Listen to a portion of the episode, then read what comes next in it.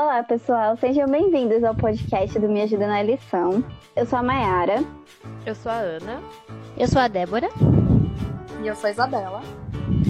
E nós somos alunas do sexto semestre de Psicologia na Unicid. Este podcast é relacionado à nossa matéria de estágio de processos grupais. Esse é o nosso terceiro episódio. O primeiro a gente falou sobre o diálogo com os filhos, o segundo foi a primeira parte da rede de apoio e o foco nele foi a escola. E esse é o terceiro, a segunda parte da rede de apoio, o foco dele é a família. É, caso vocês não tenham ouvido nossos outros podcasts ou vocês tenham interesse, a gente convida vocês a escutar. Assim como nos outros episódios, nós vamos trazer algumas questões para reflexão pessoal, algumas vivências e também é, iremos sugerir dicas para facilitar essa experiência da educação infantil em casa, né? Tanto para os pais quanto para as crianças. A família ela é responsável pela educação das crianças e a escola é responsável pelo ensino. A família ela é a formadora do caráter da criança o caráter dele é caracterizado pelas tradições e culturas. A rede de apoio não é só a família que convive junto, isso seria a família base. A família de a rede de apoio seria os parentes e amigos próximos da família que compartilham pensamentos semelhantes, apoio emocional, ajuda financeira e que têm um tempo disponível para ajudar na criação da criança a gente pode pensar na rede de apoio como se ela fosse uma árvore. A família centralizada, que é a família que convive junto, seria o tronco, e os parentes e amigos seriam os galhos da árvore, e as folhas seriam as ações. Tudo tá junto, mas não é uma bolha, é uma ramificação de tudo. Bom, como a Débora começou a falar, no episódio passado, a gente falou da importância, né? Começamos a falar da importância da interação da família e da escola. E ambos são fundamentais para o processo de desenvolvimento das crianças. E as duas podem ser ou propulsoras ou inibidoras do crescimento físico, cognitivo, emocional e social. Como assim? É, elas podem ter influências positivas, podem ser ambas, tanto a família quanto a escola, podem ser um ambiente positivo, em que as crianças se, se sentem é, confiantes, têm autonomia, elas têm uma, uma boa visão delas mesmas e sabem lidar com conflitos, né? Porque a família é a base, então é dela que, que a criança aprende a administrar conflitos, a expressar sentimentos, controlar emoções, entre outras coisas. Então, este ambiente, se ele não for dessa maneira, ele pode causar. É, ele pode acabar sendo negativo para a criança e da mesma forma a escola. A escola pode ser muito positiva, a criança pode ter interações com vários amigos ou poucos amigos também, mas que ela tenha interações, é, que ela consiga lidar com, com as tarefas propostas pela escola e lidar com os professores, com as situações que vêm na, na escola. Caso a escola não seja um ambiente positivo, em que ela não tem um bom relacionamento com outras crianças, o desempenho dela não. Logo, o desempenho dela não vai ser tão bom, porque o ambiente já é tenso para ela é, se colocar. Então, ambas podem ser tanto positivas quanto negativas. É, eu queria falar um pouco mais sobre o, a família como o primeiro núcleo social da criança. É, é por aí que ela desenvolve autonomia, a confiança, a independência, a autoestima. Ela aprende palavras, as primeiras palavras ela aprende junto com, com a família, o significado de algumas coisas também. E é com ela que ela vai aprender a se enxergar, enxergar os outros e enxergar o mundo. É, como a Mayara já falou, os laços da família é, podem ser tanto positivo quanto negativo. É, principalmente os laços afetivos entre pais e filhos. É, eles podem desencadear um desenvolvimento saudável ou um padrão de interação positivo é, com a criança e a, entre os pais e com a criança e o mundo e ajuda também no ajustamento do indivíduo a diferentes ambientes, ou seja, como ele vai se portar em, em diferentes é, ocasiões, em diferentes meios que ele se, vai se encontrar no futuro.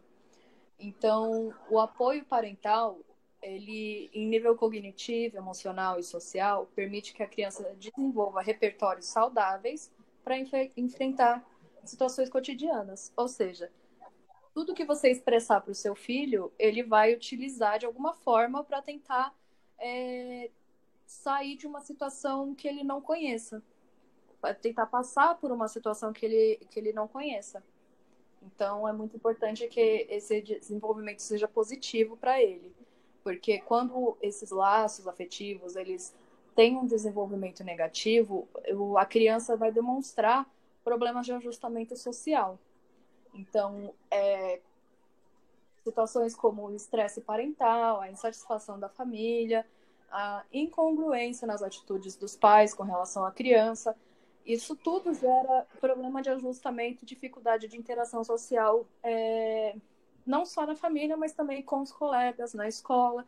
E isso é mostrado e a, os professores conseguem perceber isso às vezes. Então, é importante que exista um, um desenvolvimento saudável, um desenvolvimento positivo dessa situação é, com os seus filhos, para que eles tenham uma, uma, uma maleabilidade melhor para lidar com situações é, novas na vida deles. É, pensando em tudo isso que as meninas falaram agora, né, nós vamos trazer algumas questões importantes relacionado às crianças e à função familiar é, nós vamos dar um enfoque maior nos estudos, mas a gente também quer mostrar a família como uma rede de apoio para além dos momentos educacionais. E eu acredito que a primeira coisa que a gente pode começar falando é que para a criança é, se sentir motivada a estudar, é, o estudo ele precisa ser algo bom, ele precisa ser algo associado a coisas boas. Então, se no momento do estudo a criança ela for cobrada excessivamente, ela levar muitas broncas, é, comentários negativos, ela se sentir sempre sobrecarregada, se suas qualidades não, não forem valorizadas, é, ela não vai ter motivação para estudar, porque ela vai associar é, estudar com todas essas coisas negativas e ela, consequentemente, não vai ter motivação para estudar. É, ela também, o desempenho dela vai cair, assim como a autoestima dela, né? É, isso que a, que a Isa trouxe, que a Ana, a, a Ana também começou a falar sobre as dicas, ambos são muito importantes, porque dizem muito sobre a, a, personalidade dos pais, o momento que os pais estão vivendo, então é importante a gente olhar para isso também.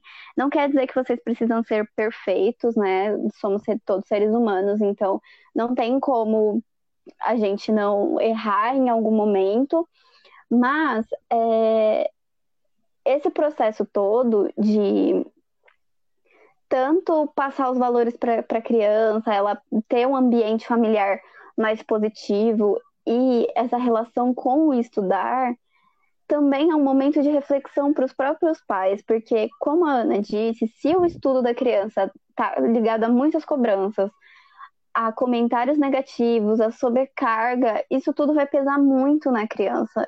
E pesando nela, ela, o desempenho dela não vai ser legal. Então, isso é importante para os pais refletirem se isso é realmente uma coisa positiva, porque a gente está acostumado a passar coisas de gerações e gerações, e a educação dos nossos pais foi muito diferente da nossa da, da geração antes da gente, né? Porque a gente tem 20 anos.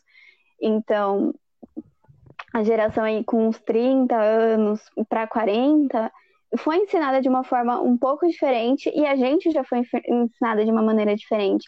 Mas ainda assim, essa coisa do erro e do acerto é muito pesado. Então, é uma coisa que a gente sempre reforça nos nossos podcasts é tentar incentivar o seu filho o máximo possível para estudar, porque estudar é uma estar na escola e estudar é uma gama muito importante da vida de uma pessoa e faz parte de. faz grande parte do processo de evolução da pessoa, né? A gente passa muito tempo dentro da escola e estudando, ou deveríamos passar.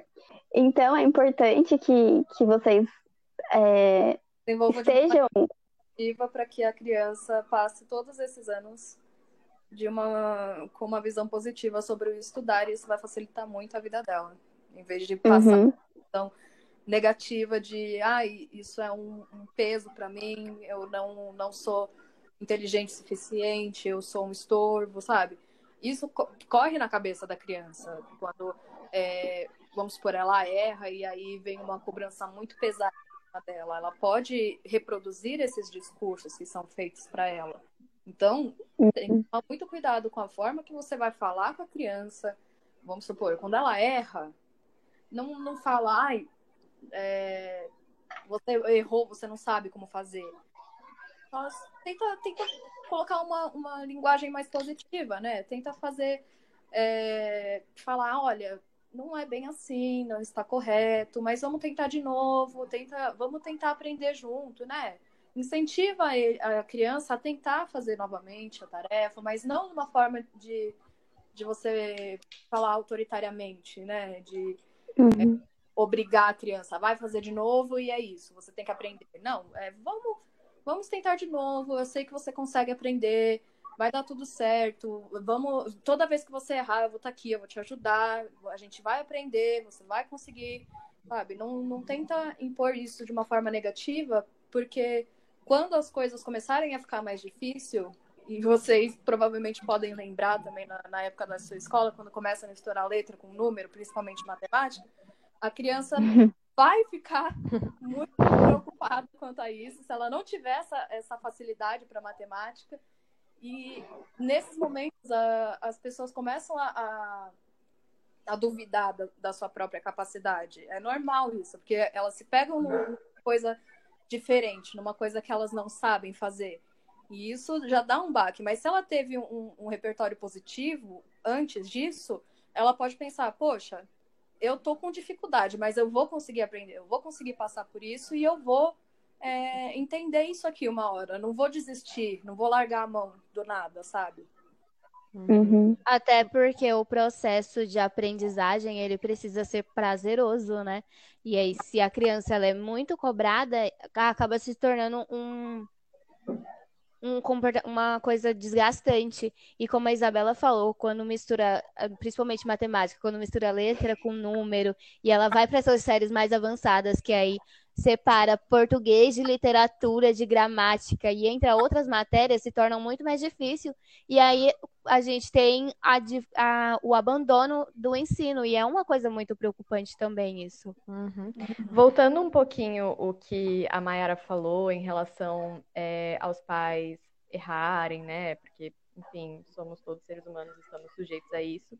Eu acho que entra um pouco no que a gente falou no, no episódio passado, é, em relação que ninguém é só uma coisa, né? Então, é, vocês não são só pais. É, e quando vocês têm um filho, né? Quando vocês se, tor se tornam pais, é, as pessoas não entregam um livro para você falando o que, que você tem que fazer em cada situação.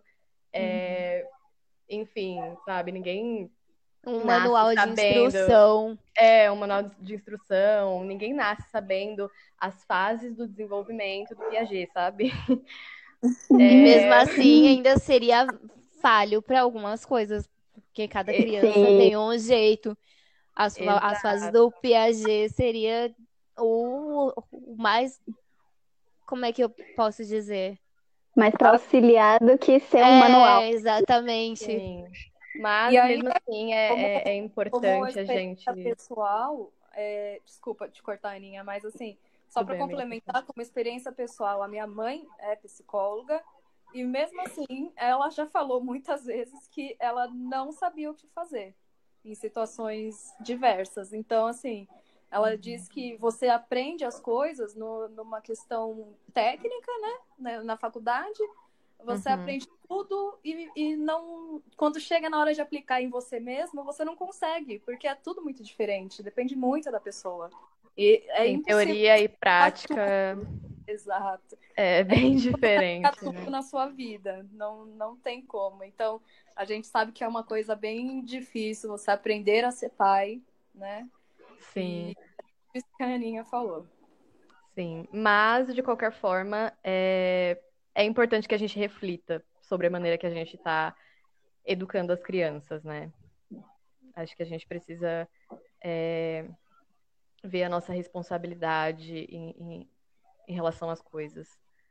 É importante também saber dosar a proteção e incentivar a independência das crianças, para que elas não se sintam tão sozinhas assim. A supervisão ela é muito importante para garantir que a criança ela possa, possa desenvolver a independência dela de uma forma efetiva. Outra coisa também é se mostrar disposto a ajudar a criança. A gente entende que nem tudo pode ser no tempo da criança e é importante também estimular, é, estipular o seu tempo e o tempo da criança, mas quando a criança tem uma dúvida, você tentar ajudar ela.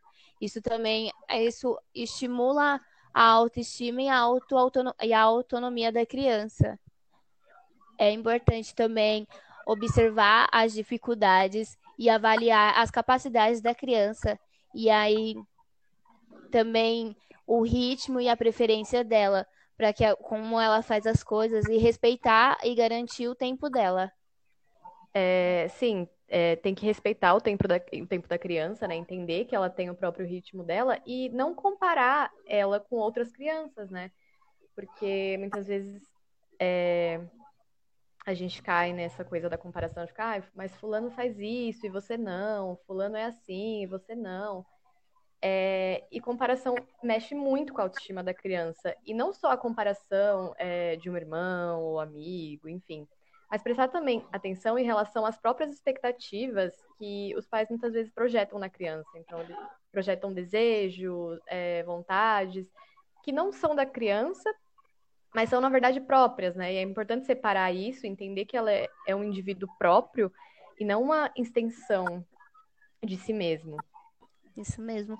É importante também nessa parte de ajudar e tirar a dúvida da criança entender que as atividades que a escola está passando para ela nesse momento, ou que a escola passava como lição de casa, é da criança, não é sua. Então você não pode fazer.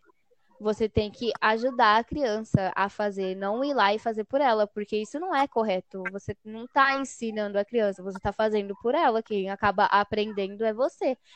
E é importante também lembrar a importância da relação da, da escola e da família e a necessidade de desenvolver atividades apropriadas para a criança e as capacidades dela, principalmente em relação à idade. Não esperar que a criança com sete anos vai saber falar português corretamente, escrever corretamente. É importante ter o controle da expectativa que a gente cria, né? e tomar, tomar cuidado com a supervisão para que ela não se torne uma superproteção. É, isso afeta a forma com a super a superproteção ela acaba afetando a forma como a criança vai se prote vai se comportar. Uma criança que é super protegida, ela como se, como se ela vivesse dentro de uma bolha, sabe? E, e não é uma coisa legal a gente criar o filho dentro de uma bolha. Até porque. Mesmo porque ele vai. Quando essa bolha estourar, né? Então, quando vocês não tiverem mais próximos ou não puderem resolver mais as coisas pelos seus filhos, porque vai chegar um, um momento que o, a pessoa vai ter que resolver as coisas dela sozinha. A criança não vai ter. É, a criança não, o adulto, né? Não vai ter é, experiência suficiente para sair de, de um, uma situação tão facilmente quanto outra pessoa que, que foi criada mais aberta ao mundo é, conseguiria. Ele, essa pessoa vai passar por muito sofrimento psicológico para chegar a uma conclusão, ou seja, ela vai falhar bem mais do que uma pessoa que foi é, criada mais abertamente para resolver situações por si mesma. Uhum. É importante também entender a independência e a autonomia da criança, porque isso ajuda no desenvolvimento dela como um ser e como um aluno. E respeitar o espaço da criança quando ela vai fazer alguma atividade, respeitar o tempo com que ela faz aquela atividade. Sim, e aí entra também essa questão toda de novo da comparação, porque se a criança tem o tempo dela, é o tempo dela se você faz mais rápido ou se o irmão dela faz mais rápido, primo, não sei, não importa, aquele é o tempo dela de fazer. Às vezes ela tem uma certa dificuldade para realizar algumas tarefas, mas outras coisas ela faz muito melhor. e rápido. Então, tipo, nós precisamos compreender que a criança ela, ela é multifacetada. Ela tem várias habilidades e ela está conhecendo o mundo. Então, isso que as meninas falaram da independência é muito importante, porque se você fecha o seu filho numa bolha igual a, de a Débora e a, e a Isa disseram, ela cria muitas dificuldades e muitos empecilhos sociais de adaptação. Quando está na fase, no final da adolescência, no início da vida adulta, é muito difícil para essas crianças de se adaptarem, procurarem um emprego, conversarem com pessoas, entrarem na, na universidade, porque elas se tornam retraídas, a grande maioria, e não só a timidez, porque a timidez ela existe, ela é normal. Só que se ela, se ela for uma criança super protegida, com exageros, a, a timidez pode ser num, num, exagero a um ponto que a criança não, a criança não, o adulto ou adolescente, até a criança pode manifestar uma, uma timidez exacerbada e ela não vai conseguir interagir, isso vai afetar muito a vida social e a vida como um cidadão quando adulto. Eu acredito que não seja exatamente timidez, mas insegurança que a gente acaba uhum. confundindo com, com timidez, né? Essa questão de você criar seu filho dentro de uma bolha.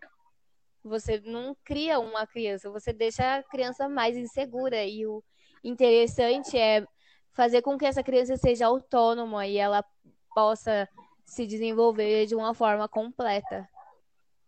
Sim, uhum. exatamente. É, é, essa questão da insegurança é absurda quando se tem é, pais superprotetores, porque é sempre a mesma ideia de você não vai conseguir fazer nada sem mim, sabe? É uma, uma superproteção que toma todas as responsabilidades da criança para os pais. Eles tomam essas responsabilidades uhum. para si. Então, a criança cresce pensando: eu não vou conseguir fazer isso sem os meus pais. E aí, quando ela precisa fazer sem os pais, ela não sabe. Então, Exatamente. Gera essa pico de insegurança e aí tem um grande sofrimento psíquico nela. E muitas vezes, por conta dessa superproteção, os pais não ensinam ela a fazer. Eles fazem por ela e, de repente, ela tá grande e ela precisa fazer as coisas por ela. E não é assim, né? O processo de aprendizagem e evolução é com tudo. Se eu te pedir para falar uma língua, por exemplo, a criança cresceu nesse ambiente super protetor, ela tá mais velha, você precisa que ela comece a fazer as coisas por ela, mas se você não ensinar, não tem como ela começar por ela, ela já tá acostumada com você realizando as coisas com ela ou por ela. Então, por exemplo, se eu pedir para você falar uma língua aleatória, agora russo, tem uma pessoa russa, e você precisa falar com essa pessoa, e é totalmente, ela só entende russo, você nunca entrou em contato com essa língua, você vai conseguir falar com essa pessoa? Talvez você consiga, mas vai ser uma dificuldade muito grande, porque ninguém nunca te ensinou a fazer. Exato. Então, as pessoas passam por inseguranças e essas inseguranças podem gerar até ansiedades é, fortes nas pessoas. A gente, sim, a gente precisa tomar muito cuidado nesse, nesse ponto da, da superproteção. Sim, porque precisa ser aos poucos, né? Como a Mayara falou. E é importante que é, essa questão da autonomia seja ensinada desde a infância, porque em algum momento a vida, assim, vamos dizer, ela vai cobrar isso hum. é, dessa criança quando ela for adulta, né? E para ela aprender tudo isso de uma vez, é, vai causar muito sofrimento, né? Então, é, aprender a autonomia desde a infância é essencial. E sempre reforçando o que a Débora falou com relação à idade. Também não adianta você querer jogar muita coisa em cima de, de uma criança que não vai ser capaz de realizar. Isso também vai gerar insegurança nela, isso também vai gerar grandes sofrimentos psíquicos nela. É tudo uma questão de equilíbrio, sempre. Você tem que saber o que, que a criança consegue fazer sozinha, o que, que a criança consegue fazer com você, e o que você é, pode deixar a criança tentar fazer sozinha. É sempre isso. Isso é o processo de aprendizagem, é, no geral, né? Você é, é um condutor da, da, aprendizagem na criança. Então, você, você tem que analisar muito bem o que, que ela consegue fazer sozinha, o que, que você precisa ajudar ela e o que, que você pode deixar, começar a deixar ela fazer sozinha. É sempre importante pensar isso. Uhum a gente entende que às vezes essa superproteção ela vem do, da sociedade mesmo, porque como a gente disse no outro podcast, nesse que as pessoas elas acreditam que a pessoa, a pessoa se tornou pai, a pessoa se tornou mãe e ela não tem mais necessidades e aí ela tem que só cuidar do filho e essa de só cuidar do filho, ela acaba se tornando super protetora. Uhum. E essa questão de comparação também, a gente vive num mundo de muita exposição, de que tudo o meu tem que ser melhor do, do que das outras pessoas. Então a gente acaba projetando muito isso nos nossos filhos, né? Sim, é e a rede de apoio, né? Isso. A rede de apoio tá aí para isso, para quando a gente se sente muito pressionado em relação de, de ai, nossa, eu estou me sentindo muito pressionado em ser pai, eu preciso proteger muito o meu filho, eu preciso fazer com que ele seja o melhor aluno da sala, eu preciso que ele seja o melhor em tudo, a rede de apoio entra aí para falar: não, cara, você está errado, não é por aí que funciona. Seu filho pode errar, você pode errar. Você não, seu filho não precisa ser o melhor do mundo. Você não precisa ser pai toda hora. Deixa eu pegar seu filho no final de semana para você descansar, para você sair, para você fazer um curso. Uhum. Tanto que também essa questão de toda essa exposição que você comentou, Débora, é, ninguém é perfeito. Ninguém. Todo mundo vai ter erro, todo mundo vai ter seus defeitos. E assim, essa questão da exposição em redes sociais e tudo mais, eles sempre colocam a parte boa.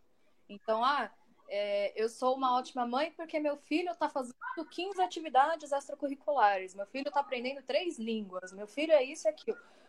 Não é assim né? Ninguém vai conseguir. O filho pode estar até aprendendo três línguas, ele não está aprendendo direito. Né? Porque é, ninguém, colocar... ninguém vai ficar expondo também as partes as dificuldades da internet, né? Ninguém expõe. Exatamente. Na internet é tudo maravilhoso, tudo lindo, a vida é perfeita, mas não é assim.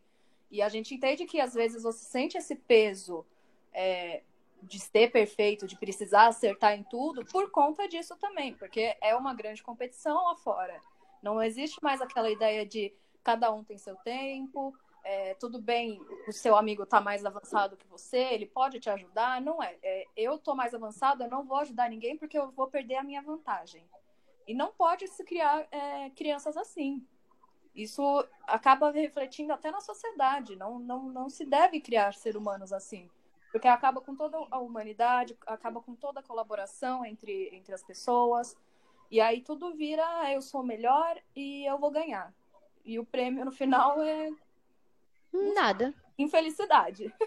Porque você cobra tanto que uma hora você, você não consegue mais fazer mais nada.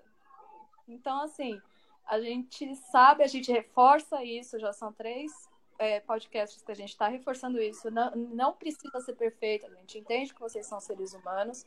E tentem criar os, os filhos de vocês para ser seres humanos igual a vocês. Eles vão errar alguma vez, eles vão errar várias vezes. E tudo bem errar, não tem problema. O bom é que vocês vão estar tá lá quando eles errarem e vocês vão poder ajudar eles a achar um caminho, uma saída para isso, né? Um caminho certo para isso. Não repreender eles porque, você, porque eles erraram. E isso também serve para rede. Eles vão apoiar vocês é, quando vocês estiverem pensando, meu Deus do céu, eu estou errando, eu estou errando. Não é assim.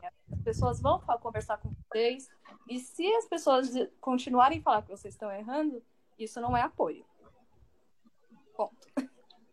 E isso de é, em relação a errar me lembra um ponto muito importante que é pedir desculpa para a criança, né? Tá, tá, tudo bem pedir desculpa para a criança, não não vai fazer ela perder o respeito por você. É... Eu acho super importante, na verdade, para aproximar a relação e entra naquilo que a gente falou do diálogo, né, no primeiro episódio. É... E também que não precisa ser uma relação de autoridade, né, em que os pais mandam e a criança obedece. Então, eu acho que é importante. Sim, e isso também está relacionado a uma cultura que a gente tem de não considerar a criança como um ser humano inteiro. Então, muitas vezes a gente fala, ah, não, a criança que tem que me respeitar, a criança que tem que vir me pedir desculpa, mas é muito importante a gente reconhecer que a gente erra e pedir desculpa para ela, porque é assim que ela vai aprender a reconhecer os erros dela e se desculpar por eles também. Porque o mal não é errar, é não reconhecer o próprio erro e não tentar reparar ou ir atrás para pedir uma desculpa, para tentar conversar sobre tal acontecimento, né? E isso, como a Isa falou, essas questões acabam refletindo na sociedade. E a gente cresce numa sociedade que já está adoecida. Então, se a gente continuar repetindo esses mesmos comportamentos, a sociedade vai continuar por esse caminho de adoecimento. Uhum. Exato. Bom, é, eu vou aproveitar esse gancho para continuar e falar de uma coisa um pouquinho mais positiva. A demonstração de afeto. Que é uma das principais formas de promover autoestima nas crianças. Então, a, a demonstração de afeto não é fácil para todo mundo, mas é muito importante que a criança se sinta amada. E que não é porque ela vai errar que ela vai deixar de ser amada, que ela vai ser punida, que ela vai ir castigos e não é essa a questão. A criança precisa estar é, se sentindo amada e tendo a atenção que ela precisa, não somente nas suas conquistas, mas a todo momento. E que é importante sim você pontuar erros e acolher e acolher também a, a sua criança. Não só apontar o seu erro e falar, ah, foi errado, não sei que você tem que ensinar para ela por que, que ela errou e ensinar ela nas desculpas também, que nem a Ana falou, muito importante. Então, estar presente demonstra que gosta de aproveitar o tempo com a sua criança, que, que é especial estar junto com ela. Algumas maneiras de fazer isso é não tem para realizar atividades, podem ser atividades da escola mesmo, é... e também você pode expressar o seu amor através de atos ou palavras, o que for mais confortável para você, porque a gente entende também que a, expressar o, o amor e sentimentos nem sempre é fácil e também não tem uma regra para que façamos isso. É importante que a gente faça de alguma maneira, mas cada pessoa tem o seu jeito é, específico de demonstrar carinho e amor. E também um outro ponto é mostrar interesse, né? Com carinho, amor, estando presente, você demonstra interesse pela vida do seu filho, demonstra interesse pelas coisas que, que ele gosta, filmes, personagens, atividades. E no brincar também, que é a próxima dica, que você tem que incentivar o brincar na criança, porque isso é natural para uma criança, isso é ser uma criança. Brincar é, é a base da, da infância? Ou deveria ser. E é muito importante que você lembre que o brincar ele aumenta, aumenta a concentração da criança, é, aumenta a autoconfiança dela e favorece um bom desempenho escolar. Por quê? Porque a criança, na escola, muitas vezes, até o primário, o secundário, ela consegue aprender, absorver muito mais coisas com aulas lúdicas. Ou seja, através do brincar, usando boneca, palito, é, bloquinhos, tudo, é, fazendo teatro. Então, isso ajuda muito na capacidade da criança de entender as coisas do mundo, porque fala numa, numa linguagem que ela tá, ela domina, vai, vamos colocar entre aspas. E é bom que você também é, incentive ela a desenhar, a ler livros, contar história, é, se fantasiar, sempre é, incentiva a criatividade da, da sua criança. Porque como a Mayara, se não me engano, falou no começo do, do podcast, a criança tem muitas habilidades. Não é só aquilo que ela aprende na escola. Então, é, é, tudo que você influencia ela por fora, ela vai desenvolver. Então, se ela é uma boa desenhista, influencia isso. Coloca papel, coloca caneta, lápis, fala, nossa, faz um desenho para mim, vamos desenhar. Se ela gosta de atuar, vamos, vamos brincar de fantasia, né?